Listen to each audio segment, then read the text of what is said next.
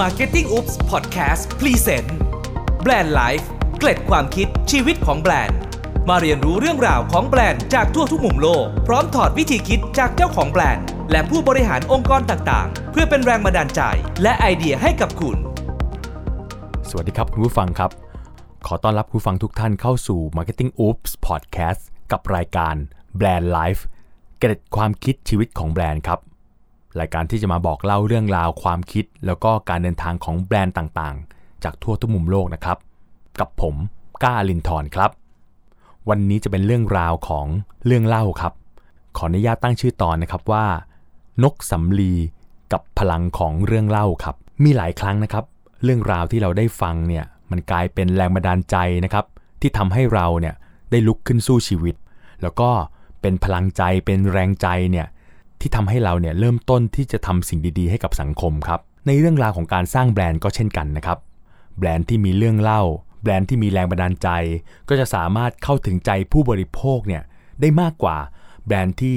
เรียบเรียบๆแบนๆนะครับไม่มีมิติในการรับรู้ใด ๆนะครับ อันนี้เป็นหนึ่งในเรื่องราวที่เป็นความประทับใจนะครับ ที่ผมได้มีโอกาสสนทนากับคุณปรีชาส่งวัฒนานะครับ ท่านเป็นประธานกรรมการบริหาร FN Factory Outlet นะครับ วันนี้เป็นตัวอย่างที่เกี่ยวข้องกับเรื่องราวของ storytelling นะครับ หรือเรื่องเล่านะครับ ที่เราจะมาเล่าสู่กันฟังในวันนี้ครับ คุณปีชาเนี่ยนะครับ ท่านเล่าให้ผมฟังถึงเรื่องราวของคุณครูท่านหนึ่งครับ เป็นคุณครูที่สอนหนังสืออยู่ที่โรงเรียนชุมชน วัดวังเคียนนะครับ ซึ่งโรงเรียนวัดวังเคียนเนี่ยก็เป็นชนบทนะครับ อยู่ชายขอบจังหวัดสิงห์บุรีนะครับ ติดกับชัยนาทนะครับ เรื่องราวเนี่ยก็มีอยู่ว่า บ่ายวันหนึ่งเนี่ยคุณครูสมชายเนี่ยท่านก็มาขอพบคุณปีชานะครับที่ FN Outlet สาขาสิงห์บุรีนะครับโดยคุณครูสมชายเนี่ยก็นำของชิ้นหนึ่งมานะครับคือถือสินค้ามาตัวหนึ่งนะครับ แล้วก็มาขอคำปรึกษา พร้อม ๆ ที่อยากได้คำแนะนำว่าเขาควรจะทำอย่างไรนะครับกับสินค้าตัวนี้นะครับ เจ้าสินค้าตัวนี้มันคือนกสำลีครับ อธิบายแบบให้เห็นภาพนิดนึงนะครับ นกสำลีก็คือการเอาสำลีมาตกแต่งนะครับ ใส่ปาก ใส่จมูก แล้วก็ใส่ขาใส่ปีกนะครับ แล้วก็มันก็จะกลายเป็นนกประดับนะครับ ซึ่งเป็นสินค้าชิ้นเล็กๆนะครับที่เอาไว้ตกแต่งบ้านนะครับ ก็คือเป็นนกประดิษฐ์นะครับที่ทำขึ้นจากสำลีแล้วก็มีการระบายสีตกแต่งลงไป ซึ่งมันเป็นของที่ระลึกที่ประดิษฐ์ขึ้นจากฝีมือของลูกศิษย์ของคุณครูสมชายครับ คุณปิชาเล่าให้ฟังว่าถ้ามองด้วยสายตาเนี่ยของชิ้นนี้เนี่ยก็จะดูเป็นของประดิษฐ์แบบธรรมดานะครับ เป็นสินค้าแบบที่ผลิตกันในพื้นที่ เป็นสินค้าทำมือแบบธรรมดาทั่วไป แต่พอลงรายละเอียดลงไปในเรื่องเล่านะครับ ก็คือคุณครูสมชายก็เล่าให้ฟังว่า เจ้านกสำลีชุดเนี้ยทั้งหมดเนี้ยมันเป็นความสามารถของลูกศิษย์คนหนึ่งครับ ซึ่งลูกศิษย์คนนี้เป็นเด็กพิเศษครับ เป็นเด็กออทิสติกที่ศึกษาอยู่ในโรงเรียนครับ ก็คือ ในโรงเรียนเนี่ยมีการดูแลเด็กออทิสติกด้วยนะครับ แล้วก็เด็กท่านเนี้ยลูกศิษย์คนเนี้ยก็เป็นคนทำนกประดิษฐ์ เป็นนกสำลีประดิษฐ์อันเนี้ยขึ้นมาครับ ต้องยอมรับนะครับว่าการศึกษาในชนบทนะครับในต่างจังหวัดเนี่ยการที่เรามีเด็กพิเศษ หรือเด็กออทิสติกเนี่ยอยู่ในโรงเรียนเนี่ยเขาก็จะมีปัญหาในรูปแบบของเขาครับก็คือเป็นปัญหาของการเข้ากับเพื่อนไม่ได้นะครับ บางคนเนี่ยก็อาจจะเรียนล้าหลังนะครับ ก็คือเรียนไม่ทันเพื่อน บางคนก็อาจจะเข้าสังคมได้ไม่ค่อยดีนักนะครับ เพราะว่ามีปัญหาเรื่องการปรับตัวนะครับ แต่ถ้าว่าคุณครูสมชายเนี่ยท่านไม่ยอมให้ความบกพร่องเหล่านี้เนี่ยมาเป็นปัญหาครับ คุณครูเนี่ยท่านมีความเชื่ออย่างหนึ่งครับ ท่านมีความเชื่อว่าเด็กพิเศษเหล่านี้เนี่ยอาจจะมี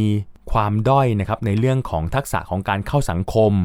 หรือการเรียนรู้ในแบบปกตินะครับ แต่จริงๆแล้วเนี่ยเด็กพิเศษเหล่านี้เนี่ย เขามีความสามารถพิเศษซุกซ่อนอยู่ครับ คุณครูสมชายก็พบว่าลูกศิษย์ซึ่งเป็นออทิสติกเนี่ยมีความสามารถในการประดิษฐ์ นกสำลีได้อย่างสวยงามครับ มีฝีมือในเรื่องหัตถกรรม คุณครูเนี่ยท่านเล่าให้ฟังครับว่า ในช่วงแรกๆเนี่ยเด็กก็ต้องทำไปแบบช้าๆครับ คุณครูเนี่ยก็จะคอยให้คำชมครับ ชมว่าหนูทำได้ดีแล้ว สวยขึ้นแล้ว แล้วก็ให้กำลังใจนะครับ สร้างความมั่นใจให้กับเด็กนะครับ และพอ เด็กพิเศษท่านนั้นเนี่ยเริ่มมั่นใจขึ้น เริ่มเรียนรู้ได้มากขึ้นเนี่ยคุณครูเนี่ยก็เห็นข้อดีของการทำนกสำลีเหล่านี้ครับ เพราะเจ้านกสำลีเนี่ยมันเป็นตัวเชื่อมครับ เป็นตัวเชื่อมที่ทำให้เด็กพิเศษท่านนั้นเนี่ยเริ่มเข้ากันได้กับเด็กปกติด้วยกัน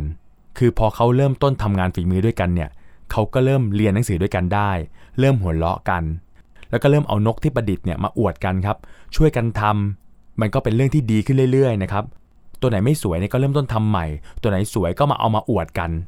เริ่มสร้างกิจกรรม เป็นกิจกรรมที่สร้างร่วมกันได้นะครับ ประมาณ 1 ปีกว่าๆครับนกสำลีเหล่านั้นก็เริ่มสวยงามนะครับ แล้วก็เริ่มออกโชว์ในโรงเรียนได้ครับ คุณครูสมชายเนี่ยท่านเห็นถึงประโยชน์ในการศึกษาครับ ท่านเห็นว่านกสำลีเหล่านี้เนี่ยมันเป็นการสร้างความภาคภูมิใจให้กับเด็กครับ แล้วก็สร้างความภาคภูมิใจให้กับเด็กพิเศษคนนั้น คุณครูก็เลยพยายามสนับสนุนครับ ด้วยการออกทุนครับ ออกทุนให้ลูกศิษย์เนี่ยได้ประดิษฐ์นกสำลีขึ้นมาเรื่อยๆนะครับเมื่อมีสินค้าเยอะขึ้นเนี่ยท่านก็เลยต้องพยายามหาช่องทางจำหน่ายครับ แต่ว่าไม่พบทางออกครับ พยายามเอาไปฝากขายที่ร้านต่างๆ ก็ขายไม่ค่อยได้นะครับ จนเวลาผ่านไปครับ นกสำลีก็มีปริมาณมากขึ้น ยอดขายไม่มีนะครับ เงินทุนก็เริ่มร่อยหรอลงนะครับ สินค้าก็เต็มคลังว่าง่ายก็คือ ห้องที่เก็บนกสำลีที่โรงเรียนเนี่ยก็เต็มไปด้วยนกสำลีครับไม่มีวิธีสร้างยอดขายครับ คุณครูสมชายก็เลยต้องเดินทางมาพบคุณปีชาที่ FN Outlet ที่สิงห์บุรีเนี่ยครับ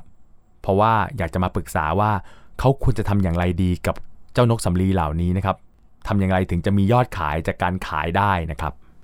คุณปีชานะครับพอท่านได้ฟังเรื่องราวทั้งหมดเนี่ยท่านก็ให้คำแนะนำไปแบบนี้ครับ ท่านให้คำแนะนำว่า ให้คุณครูสมชายเนี่ยกลับไปเขียนเรื่องราวทั้งหมดเนี่ยใส่กระดาษครับ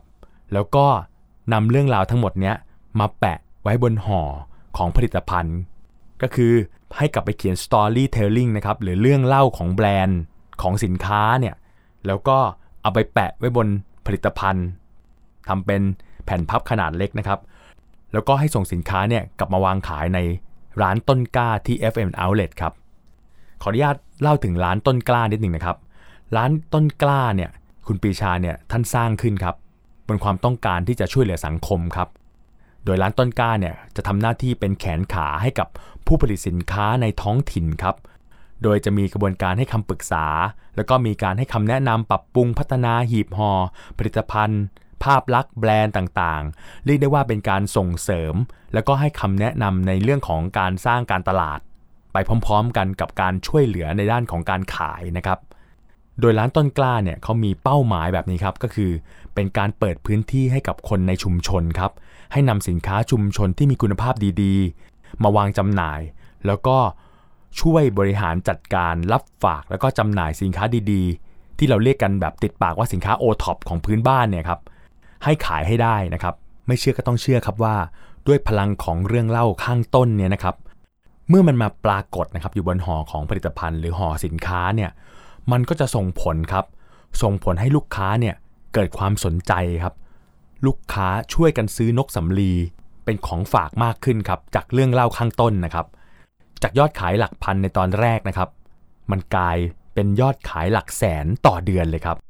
แล้วก็จากเด็กพิเศษท่านนั้นนะครับ ที่หัดทำนกสำลีนะครับ ซึ่งอาจจะดูเป็นเด็กที่ขาดแคลนในสายตาคนอื่นๆนะครับ แต่เมื่อมีคุณครูอย่างคุณครูสมชายเนี่ยที่มาใส่ใจให้ความช่วยเหลือ และประกอบกับเรื่องราวที่ร้านต้นกล้าได้เผยแพร่ออกไปเนี่ยมันส่งผลไปถึงการพลิกบทบาทครับ พลิกบทบาทจากเด็กพิเศษ ให้กลายเป็นคนพิเศษครับ จากเด็กออทิสติกเนี่ยกลายเป็นคุณครูสอนทำนกสำลีครับ ให้กับเด็กคนอื่นๆ ให้กับพ่อแม่เด็กคนอื่นๆ ให้กับเพื่อนบ้านคนอื่นๆครับ เด็กพิเศษคนนั้นได้เปล่งประกายชีวิต ด้วยการทำนกสำลี นกสำลีธรรมดาธรรมดากลายเป็นนกสำลีที่มีเรื่องราวมากกว่าเป็นแค่ของประดับบ้านนะครับ เพราะนกสำลีนี้กลายเป็นนกสำลีที่เป็นสายใยครับ เชื่อมความสัมพันธ์ แล้วก็สร้างความภาคภูมิใจทำให้เด็กพิเศษ แล้วก็ครอบครัว แล้วก็เพื่อนฝูง แล้วก็ชุมชนเนี่ยได้มีกิจกรรมร่วมกันครับ พ่อแม่ก็มาช่วยลูกทำ พ่อแม่ในชุมชนนะครับที่เป็นเด็กปกติเนี่ยก็มาช่วยลูกๆทำนกในตอนเย็นๆนะครับแล้วก็ในวันหยุดต่างๆ นกสำลีเหล่านั้นเนี่ยเป็นจุดเริ่มต้นที่ทำให้ครอบครัวเด็กพิเศษในจังหวัดชัยนาทเนี่ยมีอาชีพประดิษฐ์นกสำลีแสนสวย โดยคุณครูสมชายเนี่ยทำหน้าที่เป็นศูนย์กลางนำไปจำหน่ายในที่ต่างๆครับ ทั้งหมดเนี่ยมันเป็นแนวคิดแนวคิดสำคัญนะครับ ตอกย้ำถึงเจตนารมณ์นะครับ ของร้านต้นกล้าที่คุณปีชาท่านเล่าให้ผมฟังนะครับว่า เวลาที่ FN Outlet ไปอยู่ที่ไหนเนี่ยก็อยากให้ที่นั่นน่ะเกิดความดีงามเกิดขึ้นด้วยนะครับ ท่านคิดว่าการพัฒนาสิ่งต่างๆ นั้นเนี่ยมันต้องพัฒนาไปตามวิถีของชุมชนนั้นๆครับเราจะสามารถไปเติมวิถีของชุมชน หรือวิถีของเขาเนี่ยให้เข้มข้นขึ้นได้อย่างไรครับ อย่างเช่น ถ้าชุมชนที่ทำการเกษตรเนี่ยพวกเราเนี่ยก็มีหน้าที่ต้องไปพัฒนาการเกษตรของเขาเนี่ย ให้ดีขึ้นนะครับ ไปส่งเสริมในสิ่งที่เขามีให้ดีแล้วก็เจริญขึ้นนะครับ และทั้งหมดเนี่ยเป็นบทสรุปครับ โดยคุณปีชาเนี่ยท่านกล่าวไว้แบบนี้ครับว่า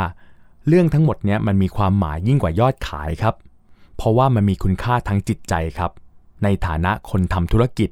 ที่ได้เป็นส่วนหนึ่งในการช่วยเหลือผู้คนในสังคมครับ เรื่องราวทั้งหมดนี้เนี่ยน่าจะเป็นตัวอย่างของการนำเสนอเรื่องเล่าของแบรนด์ รวมทั้งการสร้างการรับรู้ ในการร่วมกันทำสิ่งดีๆ ให้กับสังคมที่เราอาศัยอยู่นะครับ ซึ่งแน่นอนเลยครับว่า ทุกคนจะรับรู้ได้ แล้วก็สิ่งดีๆ ที่เราเริ่มต้นตั้งต้นทำตั้งแต่วันนี้ครับทำให้สังคมตั้งแต่วันนี้ มันจะส่งผลดีกับแบรนด์ของเราในอนาคตอย่างไม่ต้องสงสัยเลยครับ ทั้งหมดนี้คือเรื่องราวจากแบรนด์ไลฟ์ทาง Marketing Oops Podcast กับผมก้าลินทอนครับ ขอบคุณที่ติดตามรับฟังครับ กันใหม่ในตอนหน้าครับ สวัสดีครับ